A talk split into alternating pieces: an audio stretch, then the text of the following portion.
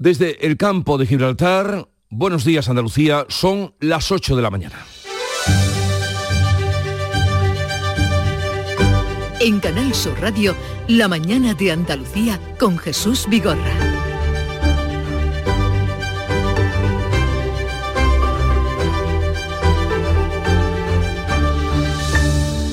Andalucía reclama los trenes de cercanías con 6.000 millones de euros adosados. El presidente de la Junta pide al Gobierno la convocatoria de la Comisión de Transferencias. Lo que ya ha comenzado son las obras de ampliación del metro de Granada entre Armilla y Churriana de la Vega. Junta y Diputación van a firmar hoy las obras de abastecimiento de agua del norte de la provincia de Córdoba con la construcción de una depuradora en el pantano de Sierra Bollera. Los 80.000 vecinos de las comarcas de El Guadiato y de Los Pedroches llevan ya casi nueve meses sin agua potable en sus grifos y la Consejería de Salud autorizará la renovación de 7.000 sanitarios que terminaban contrato a final de año. Esto ayudará, se espera, a aliviar el incremento de las listas de espera. Junts anuncia un encuentro Puigdemont-Sánchez fuera de España. Pedro Sánchez no lo niega y la Unión Europea abre las negociaciones para la integración de Ucrania y Moldavia dentro del grupo. Hungría levanta el veto pero frena la entrega de 50.000 millones a Kiev para la guerra. Hoy continúa el Consejo Europeo, aunque la discusión sobre los presupuestos se retrasa sin fecha. Y estamos a una semana de la Lotería de Navidad. Enseguida ampliamos estas y otras noticias. Antes, el tiempo. Social Energy. La revolución solar ha llegado a Andalucía para ofrecerte la información del tiempo. Este 15 de diciembre, este viernes será de sol, con heladas débiles a primera hora de la mañana en el interior oriental y máximas sin grandes cambios. Oscilarán entre los 14 grados de Jaén y los 19 de Cádiz. Los vientos van a soplar del este, flojos a moderados y muy fuertes en el estrecho a partir de las 2 de la tarde. Termina el año en verde con los Social Energy Green Days. Llévate 200 euros en tu batería virtual con Quiroluz, con seguro todo riesgo incluido los dos primeros años y grandes descuentos con hasta 25 años de garantía en todas nuestras instalaciones de primeras marcas. Pide tu cita al 955 44 11 11 o socialenergy.es. La revolución solar es Social Energy. La mañana de Andalucía. Logística Castillo. Más de 20 años viajando contigo los 365 días del año. Logística Castillo les ofrece la información del tráfico. Vamos a conocer ahora cómo están las carreteras en Andalucía. Conectamos con la DGT. Nos informa Alejandro Martín. Buenos días. Muy buenos días. ¿Qué tal? En estos momentos estamos muy pendientes de un alcance que está complicando en Málaga la 7 a su paso por Fuengirora en dirección Marbella. Está generando hasta casi 4 kilómetros de retenciones. A margen de este alcance, dificultades también de entrada a Málaga por la A357 a su paso por San Carlos y por la MA20 en Bailén Miraflores. También dificultades en la provincia de Sevilla, muy densa por un accidente ya resuelto. La ronda SE30 a su paso por Nudo Cota de Leche y Merca Sevilla, todo ello en dirección al aeropuerto de Sevilla. Complicaciones también en la entrada a la capital onubense por la 497 a su paso por Corrales, con hasta casi 2 kilómetros de tráfico lento.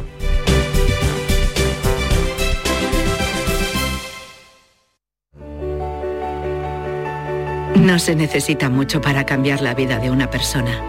A veces basta un minuto, basta una sonrisa, una conversación, una palabra un abrazo.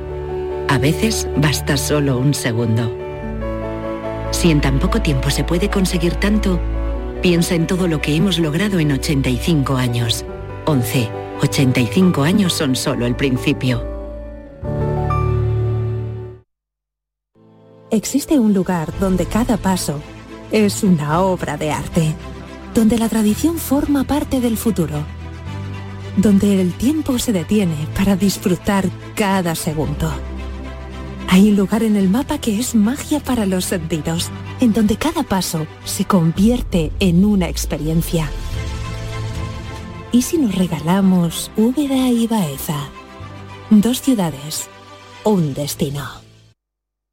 En Canal Sur Radio, la mañana de Andalucía con Jesús Vigorra. Noticias. Se lo venimos contando esta mañana. El presidente de la Junta pide al Gobierno la convocatoria de la Comisión Mixta de Transferencias para acordar el traspaso a Andalucía de los trenes de cercanías, eso sí, acompañados de 6.000 millones de euros, como se ha pactado con Cataluña. Manuel Pérez Alcázar. Juanma Moreno va a solicitar la convocatoria de la comisión que recoge el estatuto para avanzar en el traspaso de la gestión de los trenes. El presidente cumple lo aprobado en el último pleno del Parlamento, a iniciativa de Adelante y de Por Andalucía, que contó con el apoyo del PP y la abstención del PSOE. Juanma Moreno ha advertido este jueves en la sesión de control que exigirá las mismas condiciones que reclama Cataluña, es decir, una financiación de 6.000 millones de euros. La misma financiación hasta el último céntimo a los andaluces. Todo lo que hagan en contra de Andalucía, todo lo que hagan en contra de la igualdad de los españoles, este gobierno va de la cara. Y cuente usted con que vamos a pedir esa transferencia. Andalucía actualmente solo tiene red de cercanías en Sevilla, Málaga y Cádiz. La Junta critica la falta de inversión del Estado y plantea desarrollar una red entre las ocho capitales. El Ministerio acepta ceder los cercanías a las comunidades que lo soliciten para hacer frente así a las exigencias de apertura del mercado que le impone Bruselas. Andalucía sería, por tanto, la tercera en reclamar los cercanías tras Cataluña y País Vasco. Pues seguimos hablando de infraestructuras y comunicaciones porque comienzan las obras de ampliación del metro de Granada entre Armilla y Churriana de la Vega que tienen que estar acabadas en 2025 en Granada, en Carna Maldonado. Por delante quedan dos años de obras para completar la primera fase de la prolongación sur del metro. Cuando esta ampliación esté completa, dará servicio a medio millón de usuarios y mejorará unas cifras de pasajeros que ya son récord, según ha destacado el presidente de la Junta, que acudía al inicio de las obras. Este año tendremos récord histórico y se prevé superar 13 millones de usuarios, lo cual es un dato que no habíamos pensado. Y la cifra es que esperemos que crezca con la prolongación sur y que hoy empieza a construirse. El metro entre Churriana y el centro de Granada dejará el viaje en menos de 30 minutos han sido adjudicadas las obras de ampliación de la terminal del aeropuerto de Córdoba, Nuria Durán. AENA ha adjudicado la ampliación del edificio por 2.200.000 euros. El trabajo tiene un plazo aproximado de ejecución de un año. La reforma se va a acometer apenas un mes después de que despegara el primer vuelo comercial en 15 años con destino a Praga y ante el creciente interés de las aerolíneas por operar con destino Córdoba. Junta y Diputación de Córdoba van a firmar hoy el acuerdo para las obras que garanticen el abastecimiento de agua en los municipios de la zona norte. Son 80.000 los habitantes que llevan ya, va para nueve meses sin beber agua del grifo. Ana López. Un acto que será en Diputación a las 11 y que supone rubricar la aportación de 4 millones de euros que la Administración Autonómica aporta para las obras de depuración de agua potable. Los vecinos, como dices, llevan cerca de nueve meses sin poder probarla. Eh, las obras de la etapa de Sierra Bollera supone instalar equipos de ultrasonido para evitar la proliferación de algas en el embalse de la colada, sustituir filtros de arena o instalar una planta potabilizadora que garantice la calidad del agua. Vamos a otro asunto. La Consejería de Salud autoriza la renovación de 7.000 sanitarios del SAS que terminaban contrato a final de año. La Junta prorrogará a los sanitarios que fueron contratados para hacer frente a la crisis del COVID. Según ha podido confirmar Canal Sur Radio, la renovación se va a llevar a cabo en dos fases. La primera en enero y la segunda a lo largo de 2024. Se trata de una medida más para atender al incremento de las listas de espera después de que el presupuesto del próximo ejercicio recoja la estabilización de 5.100 profesionales que fueron contratados durante la pandemia. El Consejo Europeo da luz verde a la adhesión de Ucrania y Moldavia a la Unión Europea, pero Hungría vetó, eso sí, el envío a Kiev de 50.000 millones de euros para hacer frente a la guerra con Rusia. La euforia de la pasada tarde, tras el logro inicial de haber superado el veto de Hungría a la adhesión de Ucrania, se ha desvanecido esta misma noche con el veto del primer ministro húngaro, Víctor Orbán, a los 50.000 millones previstos para la guerra. Los 26 han insistido, pero Hungría no ha querido comprometerse con esta mala decisión y no hemos participado. Este bloqueo del fondo destinado a Ucrania obliga a los líderes de la Unión Europea a aplazar la negociación de los presupuestos a enero o febrero quizás. El Consejo Europeo, el último presidido por España, continúa hoy por la discusión presupuestaria que se posterga sin fecha. Vamos ahora a hablar de la política nacional que sigue subiendo grados o atmósferas. Junts anuncia una reunión de Puigdemont con Pedro Sánchez fuera de España y el presidente del gobierno hasta ahora no lo ha desmentido. Tras cruzarse en el pleno del Europarlamento en Estrasburgo, el secretario general de Junts, Jordi Turul, ha anunciado que va a ser un encuentro, el de Puigdemont y Sánchez, sin necesidad de mediador, porque lo que buscan es normalizar relaciones y profundizar en la resolución del conflicto político. Se encontrarán y tendrán una reunión como debe ser para hablar del tema de la negociación y de profundizar en la resolución del conflicto político. Pedro Sánchez dice que su agenda solo recoge, por ahora, una reunión con el presidente catalán, con Pera Aragonés, pero no desmiente el posible encuentro con Puigdemont. Lo que tengo es una reunión con el presidente aragonés de la Generalitat, me parece que es el día 21, pero insisto, eh, le estoy diciendo que yo tengo, mi agenda es pública, es absolutamente transparente. Lo que tengo es una reunión con el presidente de la Generalitat el 21 de diciembre.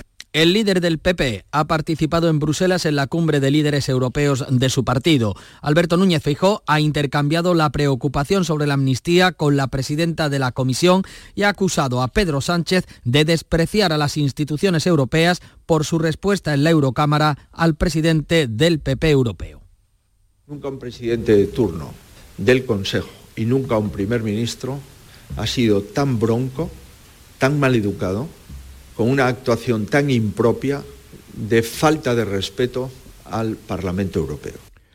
El Tribunal Supremo descarta aplicar la rebaja del delito de malversación aprobada para los independentistas del proceso a dos condenados por los seres que seguirán en prisión. Es la respuesta a los recursos de la que fue consejera de Economía Carmen Martínez Aguayo y el que fuera director general de la agencia IDEA Miguel Ángel Serrano. Entiende el tribunal que su actuación difícilmente puede considerarse una mera desviación presupuestaria.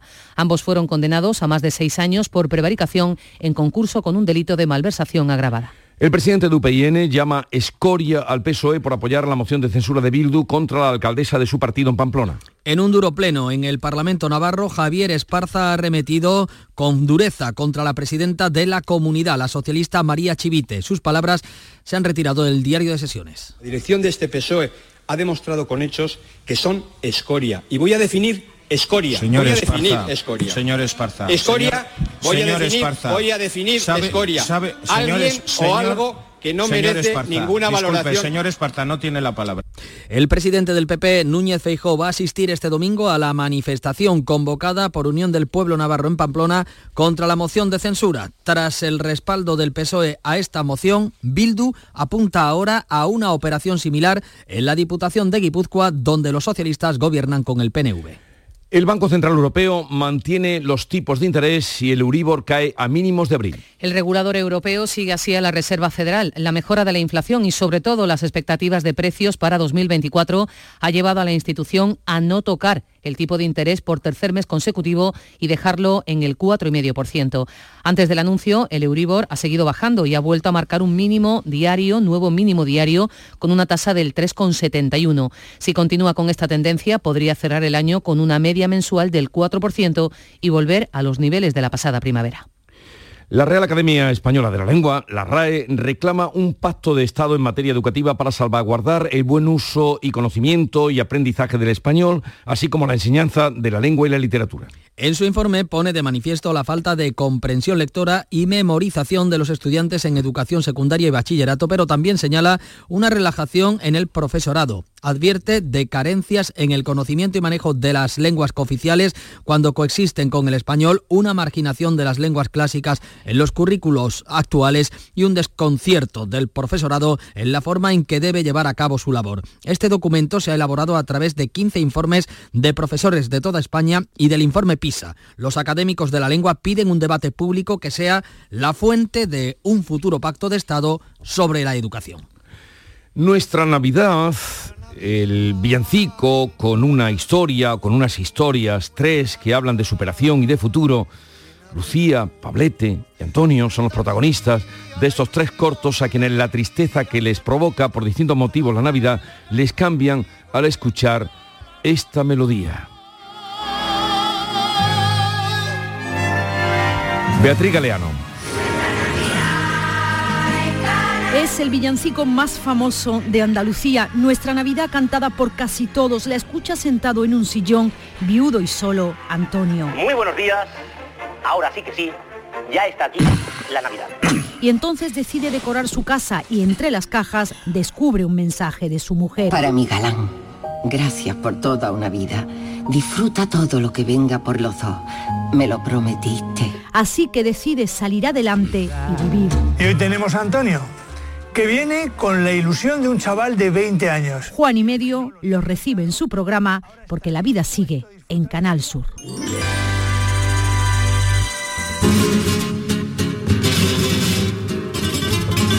Y Jerez. Jerez celebra una zambomba especial que conmemora la declaración de esta fiesta como bien de interés cultural de Andalucía. Salva Gutiérrez. Hola, ¿qué tal? Apuntemos una y media, ¿eh? Alrededor de una fogata, cantando villancicos y tocando la zambomba. Va a ser muy especial porque esta zambomba va a contar con más de 30 artistas de cuatro agrupaciones diferentes. Eh, se puede entrar gratuitamente, allí estaremos para contarlo en directo. Codo a codo nos enfrentamos a desafíos. Cara a cara. Y mano a mano los superamos. Juntos, inseparables, imparables. Solo así conseguimos nuestras metas. Después de 85 años trabajando por una sociedad mejor para todos, en Grupo Social 11 tenemos claro que la igualdad de oportunidades se hace desde el respeto codo a codo.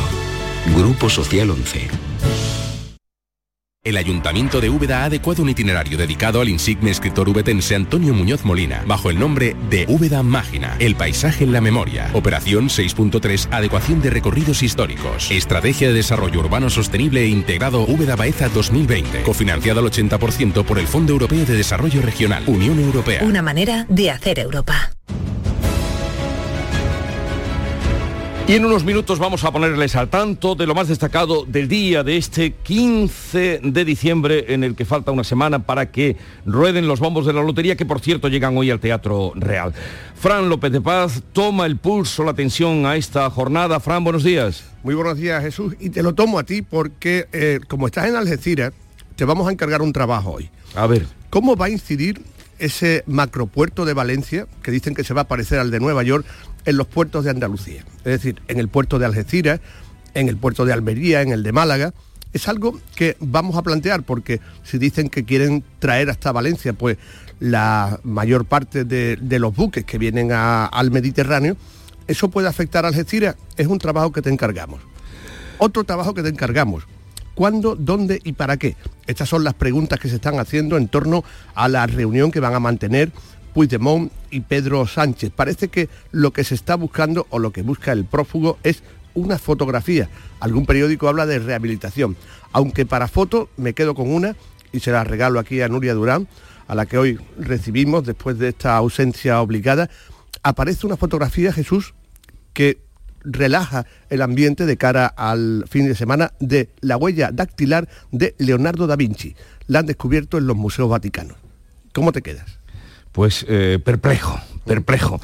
Y desde luego mm, con cierta incertidumbre por lo que cuentas de esa unión que sería Lisboa-Valencia y que desde luego quedarían muy maltrechos los puertos de Andalucía. En fin, seguiremos investigando. Ya te llevaré noticias. Venga.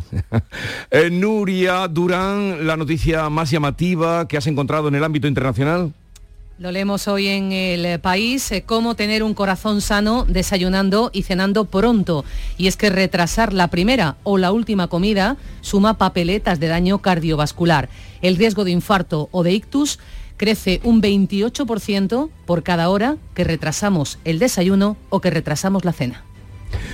Paco Ramón, la clave económica del día. Pues te la voy a dar leyéndola en cinco días, donde dice que el 89% de los nuevos asalariados del año pasado cobraron el salario mínimo o menos, eh, o menos. En 2022 se incorporaron al mercado laboral más de 1,9 millones de personas, según los datos de la agencia tributaria. El salario medio del conjunto de esos nuevos trabajadores apenas superó los 10.000 euros. El promedio general es todavía más bajo, de 7.000 euros. Los trabajadores jóvenes, los que concentran los peores salarios de los peores. Y la noticia deportiva del día, Nuria Caciño. El Betis disputará la Conference League tras perder anoche con el Glasgow Rangers por 2 a 3.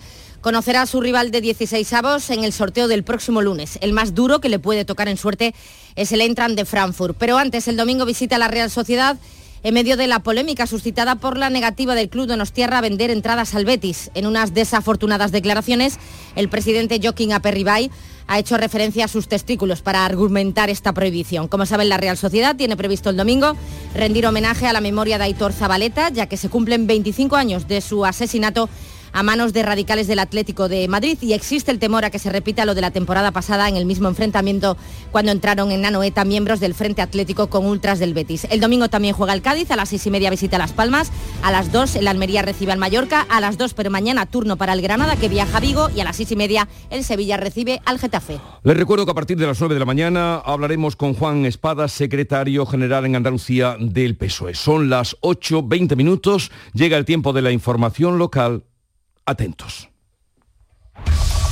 En la mañana de Andalucía de Canal Sur Radio, las noticias de Sevilla con Antonio Catoni.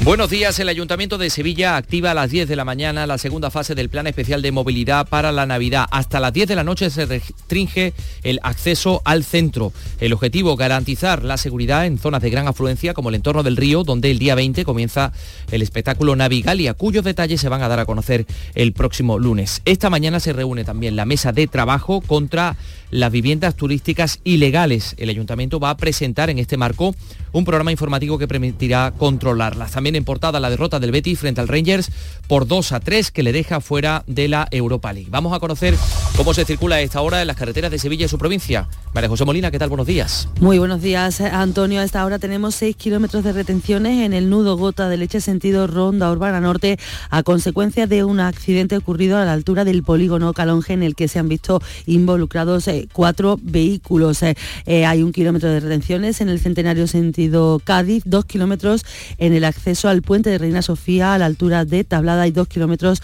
en la entrada por la carretera de Utrera. En la ciudad el tráfico es intenso en Ronda Urbana Norte en ambos sentidos, a la altura de San Lázaro, en las entradas por Puente del Alamillo, Puente del Patrocinio y Avenida Juan Pablo II y en la Avenida Andalucía sentido Luis Montoto. A ello sumamos en las últimas horas han tenido lugar dos aparatosos accidentes en el interior del casco urbano de la capital, un alcance la avenida de Menéndez Pelayo, una salida de vía en el Paseo de las Delicias a la altura del pabellón de Guatemala, un coche salía de efectivamente de la vía, atropellaba a dos personas que recibían atención médica según informa el 112. El tiempo, hoy temperaturas en ascenso, 17 grados en Écija, 18 de máxima en Lebrija, Morón y Sevilla, donde ahora tenemos 8 grados. Enseguida desarrollamos estos y otros asuntos. Realiza Juanjo González. Del 14 de diciembre al 4 de enero, ven y participa en la Racing Navidad de Lago. La carrera más divertida de la Navidad llega a Lago, llena de obstáculos que tendrás que superar con habilidad, creatividad y un poco de suerte. En la meta te estará esperando un personaje mágico, Papá Noel o uno de los Reyes Magos. La carrera de Navidad más divertida para toda la familia está en Lago. Más info en lago.es. El Ayuntamiento de Sevilla activa desde hoy, a partir de las 10 de la mañana y hasta el 2 de enero, la segunda fase del Plan Especial de Movilidad para la Navidad. A datos, Pilar González, buenos días. Buenos días, desde las 10 de la mañana y hasta las 10 de la noche solo podrán acceder al centro residentes, transporte público y carga y descarga, vehículos autorizados y de movilidad personal. El objetivo, garantizar la seguridad de los ciudadanos en las zonas de mayor afluencia como el entorno del río, donde el día 20 empieza el mapping Navegalia. Así lo asegura Antonio Luis Moreno, es jefe de la policía local. En esa afluencia de personas que disfrutan de los eventos navideños, nosotros tenemos que estar para protegerlo, para darle tranquilidad y darle seguridad. El plan general en ningún momento ni prohíbe ni impide que esa afluencia de personas llegue, no tiene sentido ninguno. Pero sí nos obliga y es lo que hacemos eh, a protegerla y a darle seguridad. Este plan contempla como novedad el refuerzo diario de 50 agentes de la policía local. Durante estos días, Metro y Tusán amplían sus servicios en las horas más frecuentes. También esta mañana se reúne la mesa de trabajo para la lucha contra la oferta de alojamiento clandestina de la capital. Un encuentro en el que el equipo de gobierno va a presentar un nuevo software, un nuevo programa informático para controlar los establecimientos ilegales en la ciudad. Además, la Asociación de Profesionales de Viviendas y Apartamentos Turísticos va a pedir en esta reunión que se implante una inspección de oficio contra los alojamientos que no están legalizados. En esa reunión estarán también asociaciones de hoteleros, del Colegio de Administradores y Fincas, policía y sindicatos. En Sevilla Capital, según el sector, hay más de 8.000 licencias otorgadas, de las que algo más de 5.000 están activas. El sector genera más de 2.700 empleos directos y más de 1.100 indirectos. Pues el turismo junto a la industria agroalimentaria son los responsables de que la economía sevillana crezca el próximo año por debajo de la media andaluza y nacional. Este año se va a cerrar con un aumento del PIB del 2%, el año que viene del 1,3%, como dice el director del barómetro del Colegio de Economistas, Manuel Alejandro Cardenete. El sector servicio, turismo, no termina de crecer en términos económicos y en términos cuantitativos de personas y además se le une con un sector que cada vez era más importante, que es el agroalimentario, está de, digamos, sufriendo mucho las consecuencias de la sequía. Son las 8.24. Hay mucha Navidad en la provincia de Córdoba. ¿Sabes por qué? Por nuestra rica gastronomía, por nuestras luces navideñas, porque tenemos un Belén gigante de chocolate, porque aún puedes escuchar villancicos en pueblos espectaculares, pero sobre todo porque tenemos gente fantástica que hará que tu Navidad sea especial. ¡Saboreala! Diputación de Córdoba. En el caso Marta del Castillo, la audiencia de Sevilla tiene fijada para hoy viernes la deliberación de los recursos contra la sentencia condenatoria de dos años de cárcel que se impuso a Francisco Javier García, alias el Cuco, y a su madre por mentir en el juicio a Miguel Carcaño. Y en el Pleno del Parlamento de Andalucía se aprobaba este jueves por unanimidad la inclusión de Alcalá de Guadaira en el régimen de municipios de gran población. Supone esto la implantación de un nuevo modelo de gestión. La alcaldesa Ana Isabel Jiménez, muy satisfecha. Bueno, un día muy emocionante. Eh, hemos sentido el calor de todos los grupos. Más que una eh, ciudad grande, es una gran ciudad por muchísimos motivos. Por la población, eh, obviamente, por el número de habitantes, pero también por todo lo que tenemos, por todo nuestro patrimonio económico, natural, histórico. Más cosas también en el Parlamento de Andalucía. La consejera de Salud, Catalina García, confirmaba que la Junta estudia comprar el Hospital del Aljarafe a la Orden de San Juan de Dios. Este hospital atiende una población de 300.000 personas. Este año acaba el convenio de gestión como centro concertado con la Orden religiosa y el propósito es resolver su futuro de forma inmediata. Encima de la mesa está y ha estado hasta hacer una oferta a la Orden de San Juan de Dios para comprar ese hospital y que ese hospital sea público. Que sea el hospital público no significa que los trabajadores entran y son públicos. Todo está encima de la mesa y todo se está evaluando por parte del Gabinete Jurídico de la Junta de Andalucía. La dirección del hospital ha enviado un correo a sus trabajadores en el que asegura que no tiene intención de vender o traspasar el centro. Actualizamos la información acerca de ese accidente que ha tenido lugar en la S30 y que está generando retenciones eh, en sentido, en el nudo Gotabeleche, en sentido Ronda Urbana Norte, un accidente en el que se ha visto implicado un autobús y dos coches. Sabemos que hay varias personas que han resultado heridas y están los servicios sanitarios actuando en estos momentos en el lugar. Les contamos también que acaba de ponerse en marcha la Oficina Municipal de Asesoramiento en materia de accesibilidad, ascensores y eficiencia energética. En la sede de Envisesa, en el polígono de arte sacro, el alcalde José Luis Sanz, el alcalde de la capital, dice que es una de las prioridades acabar con los pisos cárceles. En solo seis meses cumplimos otro compromiso electoral para dar solución a los muchos problemas de movilidad, de accesibilidad que tienen más de 10.000 sevillanos en nuestra ciudad y que afecta a más de 100.000 viviendas en la ciudad de Sevilla. La Guardia Civil ha detenido a tres hombres y una mujer en Utrera por robar a un hombre de 70 años utilizando un machete de grandes dimensiones. Tres de ellos, aprovechando permiso carcelario, acordaron una cita con la víctima para comprarle un gallo de pelea. En el momento de la transacción lo abordaron en el coche de esta forma que cuenta la portavoz del Instituto Armador Rosa Reina colocándole un machete de grandes dimensiones en el cuello, pidiéndole la entrega de 3.000 euros y amenazándolo de muerte si no accedía a la petición. Te obligaron a la víctima a llevarlo en su coche a su domicilio con el objetivo de hacerse con una tarjeta bancaria, consiguiendo a final del cajero únicamente 600 euros. Apuntamos también que investigadores de la Universidad Pablo de la Vide y de la Universidad Alemana de Magburg han encontrado una necrópolis, una nueva necrópolis en Itálica, 11 tumbas y dos enterramientos en el ámbito del patrimonio.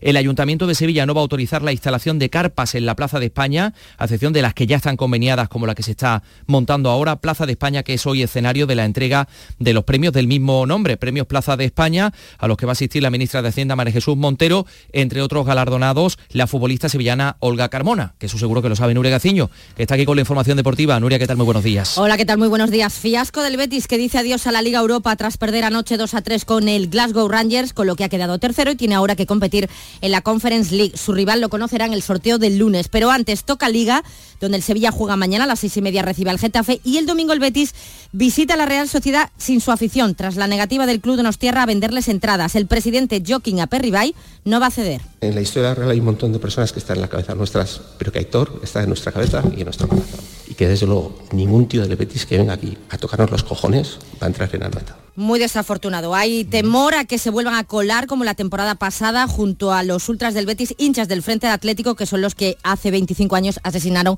a Hitor Zabaleta. Gracias, Nuria Gaciño. Mañana sábado, día de la lectura, pero la peor noticia en este sentido es que la librería El Gusanito Lector echa el cierre definitivo tras 30 años de actividad. Y fin de semana previo al Día de las Esperanzas, las principales devociones de la ciudad están desde hoy en Besamanos, el primero tras la pandemia. A esta hora, largas colas en la Basílica de la Macarena. A las 10 abrirán también la Capilla de la Esperanza Vetriana y la Parroquia de la O.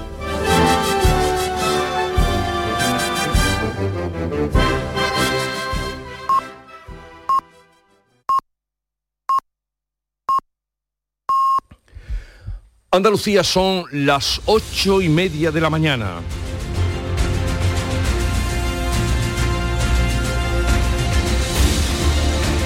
Y en un momento vamos a abrir tertulia, charla de actualidad sobre los temas que venimos comentándoles, hoy con Ana Cabanillas, Javier Rubio y Javier Chaparro. Y además, a partir de las 9 de la mañana, tendremos ocasión de hablar con Juan Espadas, portavoz del PSOE en el Senado y secretario general del PSOE de Andalucía.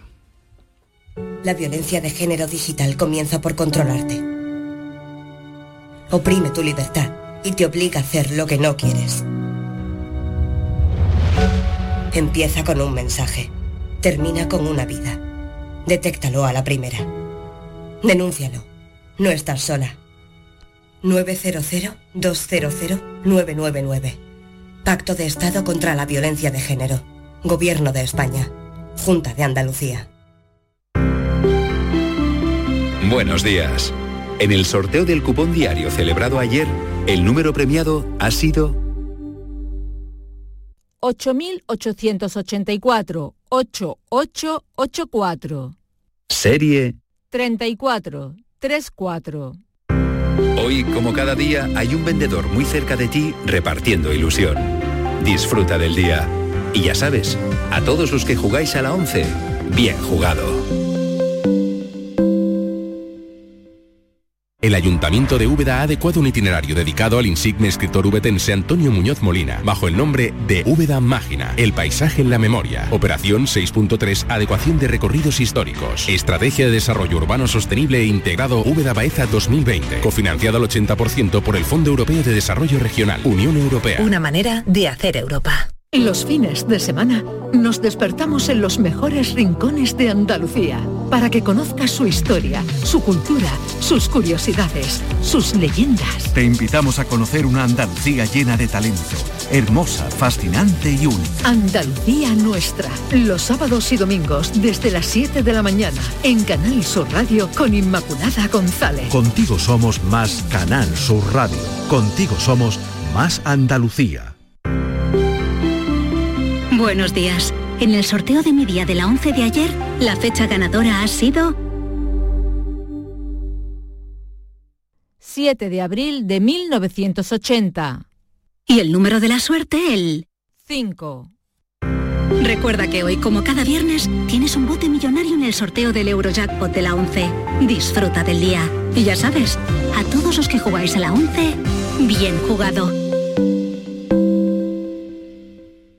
Esta es La Mañana de Andalucía con Jesús Vigorra, Canal Sur Radio.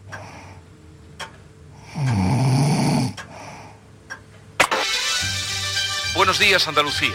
En Canal Sur Radio, ya es Navidad. Bueno, yo...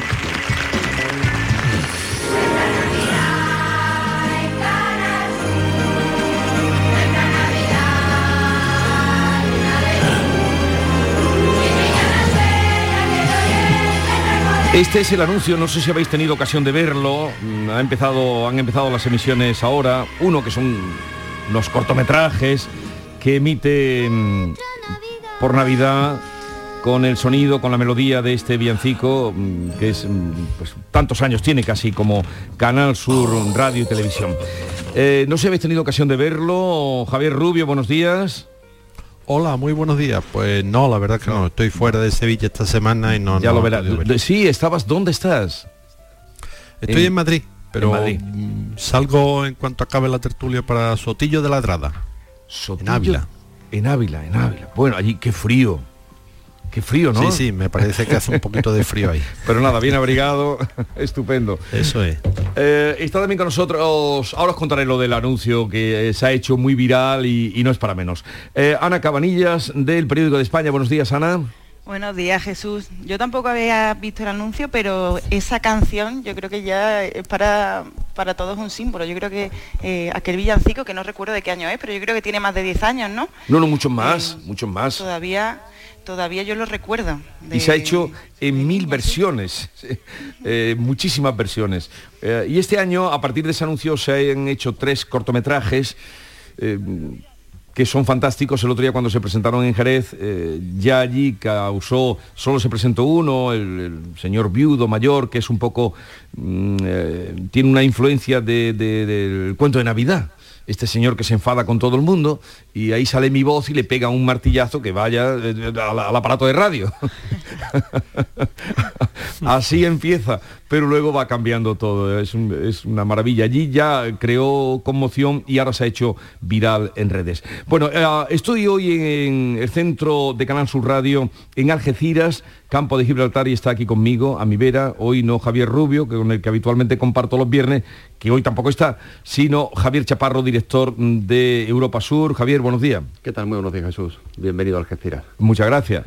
Y además muchas gracias también por esa portada de, del diario Europa Sur, donde aparece Arturo Pérez Reverte, que ayer, bueno, pues colapsó el Teatro Florida, llenó y, y- y me, me- pues a mí me estuve con él charlando y por tanto también aparezco en esa foto que habéis dedicado. Evidentemente, la, la culpa es compartida entre Arturo Pérez Reverte y Jesús Vigorra. Así que enhorabuena porque es cierto porque el acto eh, se quedó muchísima gente fuera y fue un, un éxito rotundo por, por parte de los dos. Luego, si ha lugar en la conversación, os pondré algún fragmento de la, de la charla.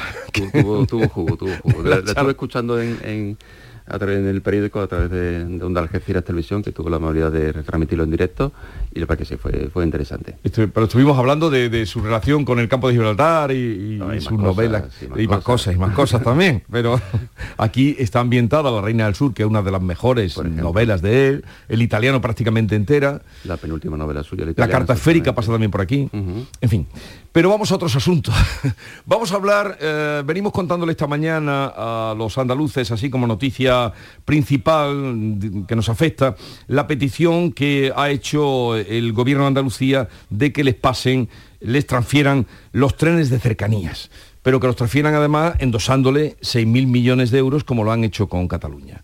¿Qué os parece que reclame eso? Eh, Lo está reclamando firmemente Andalucía que les pasen los trenes de cercanías.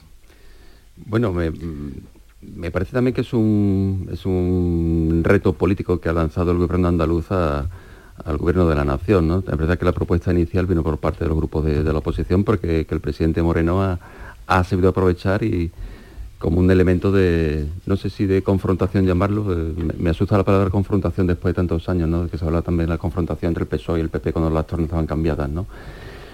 Y no sé exactamente tampoco, lo que me preocupa es si, qué parte de voluntad política real de gestión de los trenes tiene la Junta de Andalucía.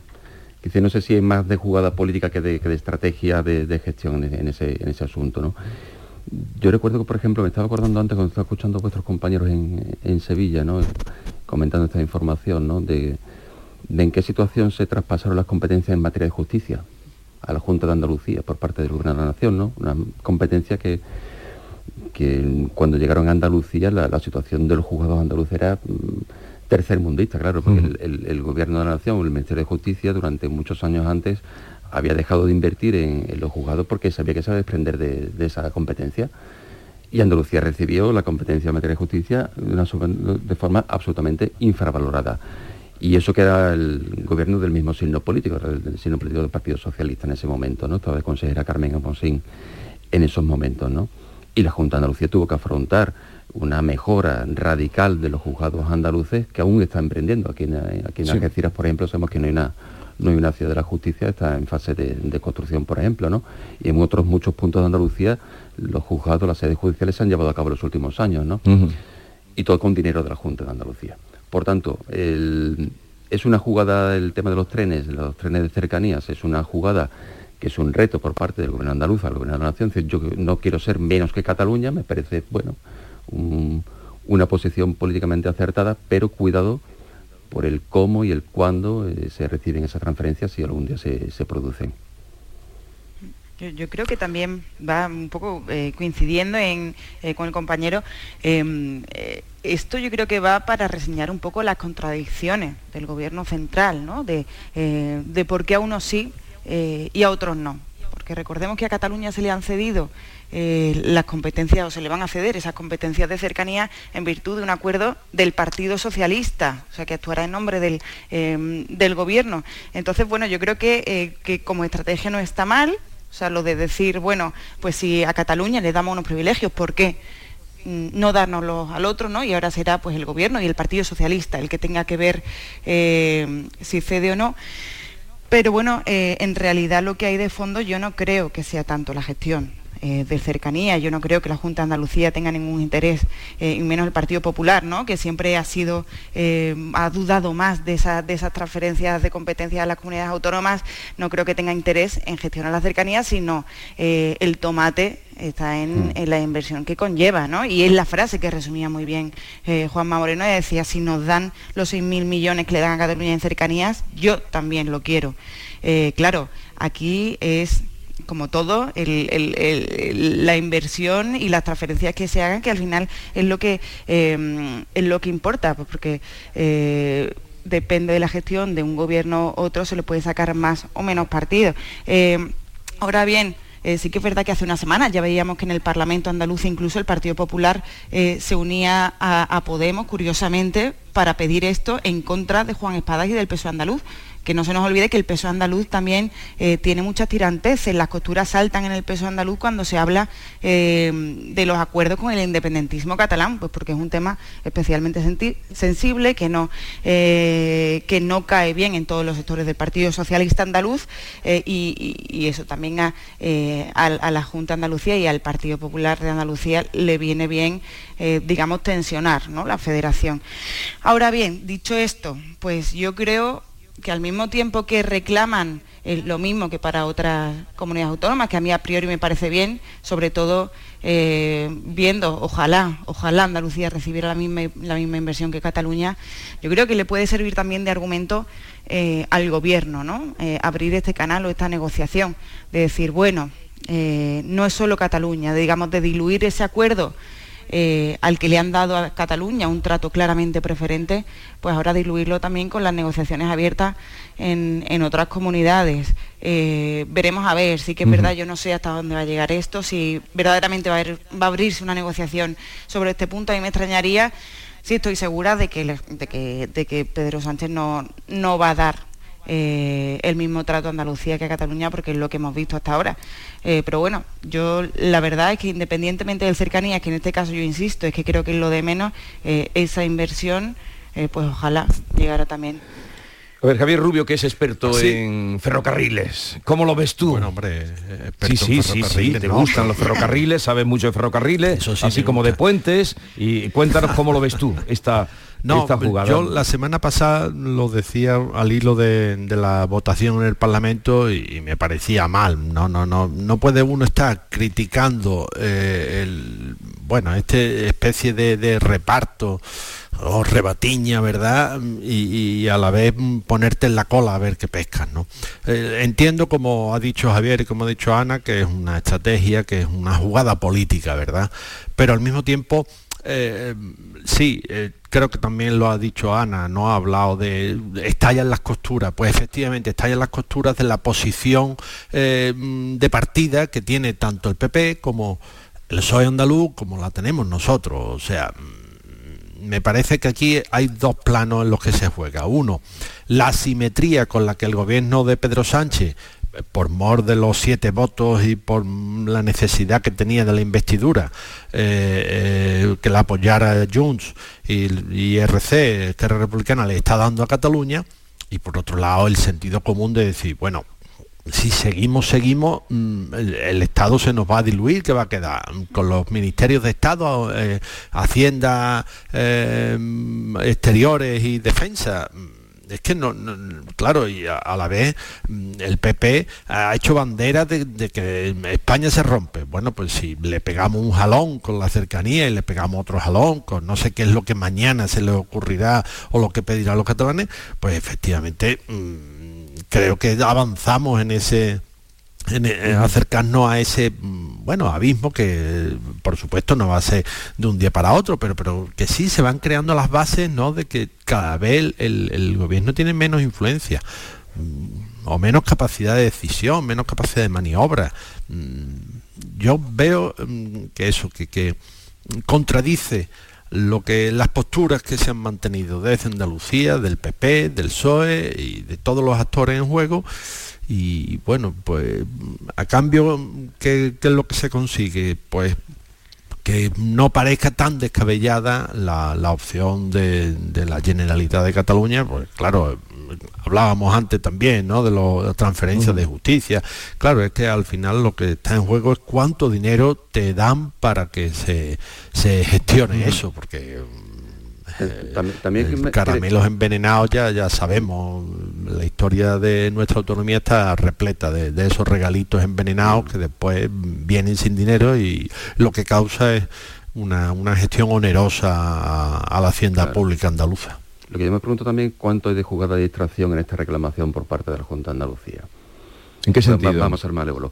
No, la medida en que se empieza a, confrontar con, el gobierno de la nación, se empieza a reclamar una serie de, competencias que no están en el programa electoral del Partido Popular, ni muchísimo menos, se deja de hablar de, otras, de otros asuntos. Que a mí me la semana de confrontaciones viene servida, ¿eh? la semana viene... Claro, que se reclame, por ejemplo, el, tema de los trenes, pero no se hable de los trenes, de la situación de los trenes. Que se hable de, reclamar una competencia pero no se habla para mejorar esa competencia, el, servicio que se está prestando actualmente en Andalucía de cercanías. El otro día, bueno, los retrasos de los trenes son eh, en el campo de Gibraltar. En, tú estás hablando desde aquí, que damos cuenta. Sí, ayer, ayer fue otra vez que hemos hablado, no sé esta semana cómo va la cosa, pero ayer llegó otra vez con una hora tarde el tren de Madrid. Y claro, no es de, cercanías, pero es un eh, El otro día abrimos un periódico en, Jaén, el, Jaén Hoy, y, fuimos los compañeros de, apoyar a, esta redacción, a esta redacción nueva en, en Jaén, ¿no? Y cogemos el tren desde Sevilla a Jaén, hora y media de retraso. Sí, pero eso es diario. Retraso, a diario, decir, pero no, se habla de la mejora del servicio, se habla de una competencia que quiero tener, pero no se habla de qué, porque quiero mejorarlo. A mí bueno, yo creo creo que son dos asuntos diferentes. Uno es la infraestructura, que efectivamente estará necesitada de inversión, y el hecho de que, por ejemplo, mm, la vía electrificada no, no llegue a Algeciras, pues me parece que es un, contrasentido, ¿no? Mm. Y, por otro lado es el material rodante, que es la locomotora y el material rodante de cercanía, que es lo que se transfiere, que depende de la red española mm, nacional de ferrocarriles españoles, que es lo que se fragua en el año 40 refundiendo lo que eran las mm, empresas regionales o empresas nacionales, pues MZA, Madrid, Zaragoza, Alicante, Madrid, Zaragoza, Oviedo, Valencia, en fin, las diferentes eh, operadores que llamaríamos hoy ferroviarios. Eso se unifica y se nacionaliza en el año 40. Ahora, mm, claro, mm, pues Renfe, si cada cada autonomía o las principales, o no sé hasta dónde se va a llegar, porque claro, una vez que se abre esto de repartir, todo el mundo se apunta. Entonces cada mm, región, cada provincia, eh, pienso en las autonomías uniprovinciales, va a gestionar sus cercanías, eh, cuáles son las que hay que gestionar. Eh, eh, se va a perder hasta el nombre Renfe, ¿no? Porque va a ser Red Nacional de Ferrocarriles Españoles.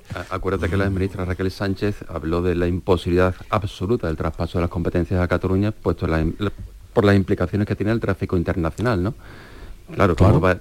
es que resulta que los productos andaluces, que los productos que salgan, por ejemplo, del puerto de Algeciras, del puerto de Motril, del puerto de Huelva, que tengan que pasar por Barcelona, por la parte de Cataluña, camino a Europa, que van a tener que pedir permiso, a los radiles, a las autoridades catalanas para dar prioridad a un tren u otro? Es decir, si ellos van a controlar el control, van a tener el control ferroviario de, Cataluña, claro, ¿qué prioridad se va a dar al tren?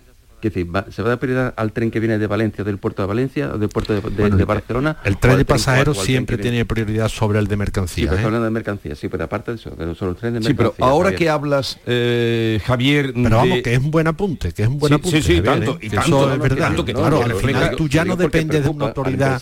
Al empresariado, le, preocupa esa situación. Y, que no le compliquen la vida, y, eh, o que no le pongan más complicaciones. Claro. Pero es que en España estamos complicando la vida. Pero ya que has nombrado ya que han nombrado la bicha, porque hoy hay otra noticia importante que ya es motivo, Fran hace un momento me preguntaba, encárgate de saber, bueno, el gobierno desbloquea la, ampliación millonaria del puerto de Valencia. ¿Esto cómo va a repercutir sobre eh, el puerto de Algeciras, ya que estamos hoy en Algeciras, ya que estoy contigo, Javier Chaparro, ¿cómo puede repercutir eso? Pues no para bien, que decir, y en los puertos de... Andalucía, Almería, Algeciras, que es el más importante. No, sobre Algeciras con los contenedores, ¿no? Claro, hombre, son teniendo en cuenta además que son las mismas empresas las que están operando en, ambos puertos, ¿no? En el puerto de Valencia había un problema medioambiental que contaba, y cuenta con la oposición de, Sumar en el gobierno español. Eh, creo que va a ser un Consejo de Ministros bastante complicado cuando, se apruebe esa cuestión porque los ministros de Sumar van a rechazar la ampliación del puerto de Valencia justamente por esos motivos de, sostenibilidad y, de, medioambientales. Claro, la, idea de Valencia no es solamente ampliar el puerto de Valencia, sino también ir de la mano del desarrollo de la infraestructura del ferrocarril, de tal manera que sea una conexión entre Valencia, Madrid y el puerto portugués de Sines que está junto, junto a Lisboa. para el puerto de Algeciras sería un, sería un paso muy, muy, muy negativo, teniendo en cuenta que el paso de, los buques que vienen desde el Atlántico, cruzando desde, América, por decirlo, por, decirlo gráficamente, vienen desde América, en lugar de entrar en Europa por el estrecho de Gibraltar, entrarían por el puerto portugués de Sines. Por el puerto de Sines. Descargan la mercancía y entonces a través de ese ramal que conecta con Madrid y con Valencia, pues eh, secaría prácticamente, dejaría seco al, puerto de Algeciras. ¿Qué necesitamos nosotros? Es decir, bien, por los valencianos, bien por Madrid, etcétera, etcétera, bien por los portugueses. ¿Qué necesitamos en el puerto de Algeciras? De una puñetera vez, y perdón por la expresión, que se dote al puerto de Algeciras, que es el primer puerto de España, por tráfico de mercancías y por, y por tráfico de pasajeros de una, de una conexión ferroviaria decente. No digamos ya buena, sino decente. Existe un trazado de una sola vía que data del siglo XIX. Por cierto, le pasa exactamente igual que al puerto de Huelva. Un trazado del siglo XIX. Tenemos dos puertos fundamentales en Andalucía, que son el puerto de Algeciras y el puerto de Huelva, los cuales están conectados por tren por una, por una única vía en un trazado del siglo XIX. Eso no le entra a nadie por la cabeza. Y resulta que los gobiernos que ha habido hasta ahora, tanto del gobierno del Partido Popular como del Partido Socialista, no han hecho prácticamente nada a ese respecto. Están, haciendo las inversiones a cuenta gotas. Y están secando las posibilidades de desarrollo del puerto de Algeciras. Y están condenando a ser un puerto en el que llegue el contenedor y el contenedor llegue otro barco y se lo lleve. Pero que ese contenedor, el tráfico de importación y exportación prácticamente quede a cero, reducido a cero. Y eso tiene un detrimento, evidentemente, en términos de empleo, términos de riqueza, de desarrollo, etcétera, etcétera, etcétera. Y los competidores que se mueven, ¿verdad, Javier? Porque ahí está Tan Hermed, aspirando a, quedarse con el tráfico de, de contenedores, de los portacontenedores. Exactamente. Hace 10 años Tan Hermed no, existía, pero hoy Algeciras movía 7 millones de contenedores al cabo del año Está moviendo actualmente más de 100 millones de, mercancías al año, pero Tangermed ahora tiene, tiene tres terminales de contenedores, va por la cuarta y va a duplicar la capacidad de, Algeciras. Algeciras ya no es el primer puerto del Mediterráneo, desgraciadamente. Antes siempre lo decimos, ahora es el segundo, porque en Tangermed, en Marruecos, pues ya es el primero. Bien, vamos a dejarlo ahí. Esas preguntas que son mm, garfios abiertos en el aire, las preguntas que, eh, habéis hecho y a ver qué pasa a raíz de, este asunto. Otro que quería, hoy si los, los kioscos estuvieran como habitualmente se ponían, los hemos conocido todos con todos los periódicos colgaditos, como los ponían, como ropa tendida, eh, predominaría la, la imagen de Putin es sorprendente, ¿por qué hoy, no en el de Europa Sur, que nos ha dedicado hoy la portada, no, no, no en el de Europa Sur, pero que luego quiero poneros una cosa de anoche. Pero, mm, a ver, Ana, eh, Putin aparece por todos lados. Eh, ¿Por qué? ¿Por, ¿Por su ataque a Ucrania? ¿Por esa rueda de prensa sui generis que dio multitudinaria? ¿Por qué Putin aparece con esa fuerza?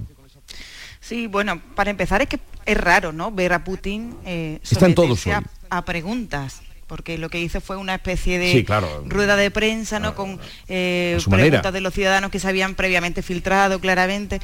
Eh, pero bueno, llama la atención el personaje, que si se expone poco además, eh, bueno, pues eh, sus declaraciones además dan cuenta de, de- de- de- de lo particular eh, que, que- que- que- la figura, ¿no? Le- uno de los ejemplos era que le preguntaban, por ejemplo, eh, una señora se quejaba del precio de los huevos eh, y Putin decía que él en su juventud se comía 10. Es como un poco marciano, ¿no? Más allá de eso, bueno, pues eh, a mí o sea, políticamente también es relevante, sobre todo porque eh, el mensaje clave que dio eh, que dio el, que dio Putin fue pues un mensaje de fuerza sobre Ucrania, mm, certificando que efectivamente Ucrania se está quedando atrás, se está quedando sin armas eh, y diciendo que la guerra no se acaba ni mucho menos, que, que- Ucrania, bueno, vuelve a insistir en lo que viene diciendo, lo que pasa es que no- en otros momentos sí que es verdad que Zelensky estaba más fuerte, ¿no? Y ahora parece que, eh, que con todo también, con toda la guerra de, de- de Israel y de Gaza, el- la atención se ha desviado a otros sitios, eh, pero Rusia insiste en que la guerra no va a acabar eh, y que Ucrania tendrá que rendirse.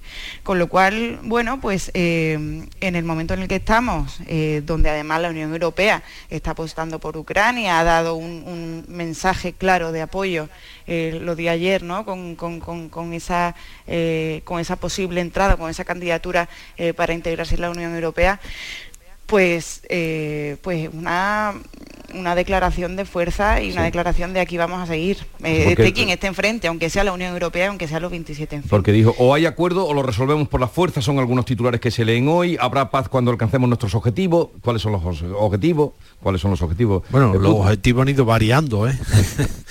Porque recordemos que la invasión de febrero del año pasado lo que buscaba era cambiar el gobierno de, de Ucrania y poner un, un régimen más fin a, a la, la idea de Rusia. Eso sobre la marcha, viendo que se complicó aquel golpe de mano en el aeropuerto de Kiev, pues mm, se mutó en anexionarse las regiones del Donbass, que eh, son las que eh, donde está acantonado la, la fuerza de ocupación rusa y contra la que se ha estrellado la, la contraofensiva ucraniana de este verano, para la que se acopió el material bélico que le pasaron los europeos y los americanos. y- no ha conseguido mover a la, a el frente bueno en términos significativos con lo cual la guerra está estancada está vemos que está a favor de, este, de Rusia el año pasado Putin por ejemplo no compareció en esta rueda de prensa que es habitual a final de año porque claro, había tenido el revés de, la batalla de Gerson en septiembre, eh, cuando los ucranianos expulsaron al otro lado del Donetsk a, los- invasores rusos. Y este año pues saca pecho porque efectivamente han soportado la cometida del ejército ucraniano y han mantenido la- las posiciones, incluso en algún sitio ha habido algún escarceo de, ganar un poco de terreno, pero mm, ya digo nada significativo. Pero bueno, van cambiando eh, en perspectiva, ¿qué es lo que se puede mm, esperar? Pues bueno, yo creo que Rusia está dejando que se pudra la situación, que los aliados de Ucrania se cansen del envío de material, que afloren las propias disensiones internas en el gobierno y en la manera de conducir la guerra de los generales y de los políticos ucranianos y simplemente cuando llegue el momento pues pondrá por delante un, acuerdo, un pacto, un, armisticio, no sé qué figura se aprovechará, en la que se quedará con la región Donbass, se la anexionará.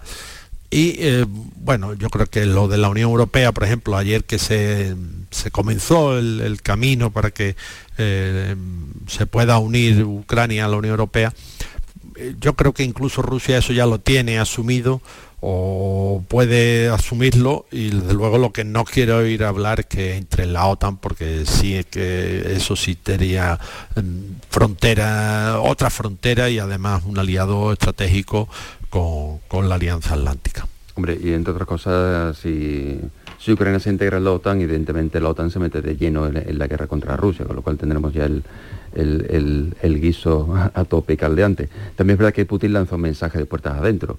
Es verdad que la, la contestación en- interna en Rusia es, es silenciosa, te- se le han puesto mucha sordina, pero evidentemente muchísimo malestar dentro de Rusia porque la Hay muchos muertos de también. alimentos, muchos muertos, Mucho, eh, mucho. los precios están disparados, La eh, inflación. la, inflación, etcétera, etcétera, con lo cual tienen que lanzar un mensaje de fuerza también de puertas adentro y simultáneamente de fuerza ante esa posible anexión del futuro a medio o corto plazo de Ucrania la, a la Unión Europea. ¿Hasta qué punto Ucrania puede ser socio de, de los europeos en, en la Unión Europea Sí, y, que no, y no en la OTAN?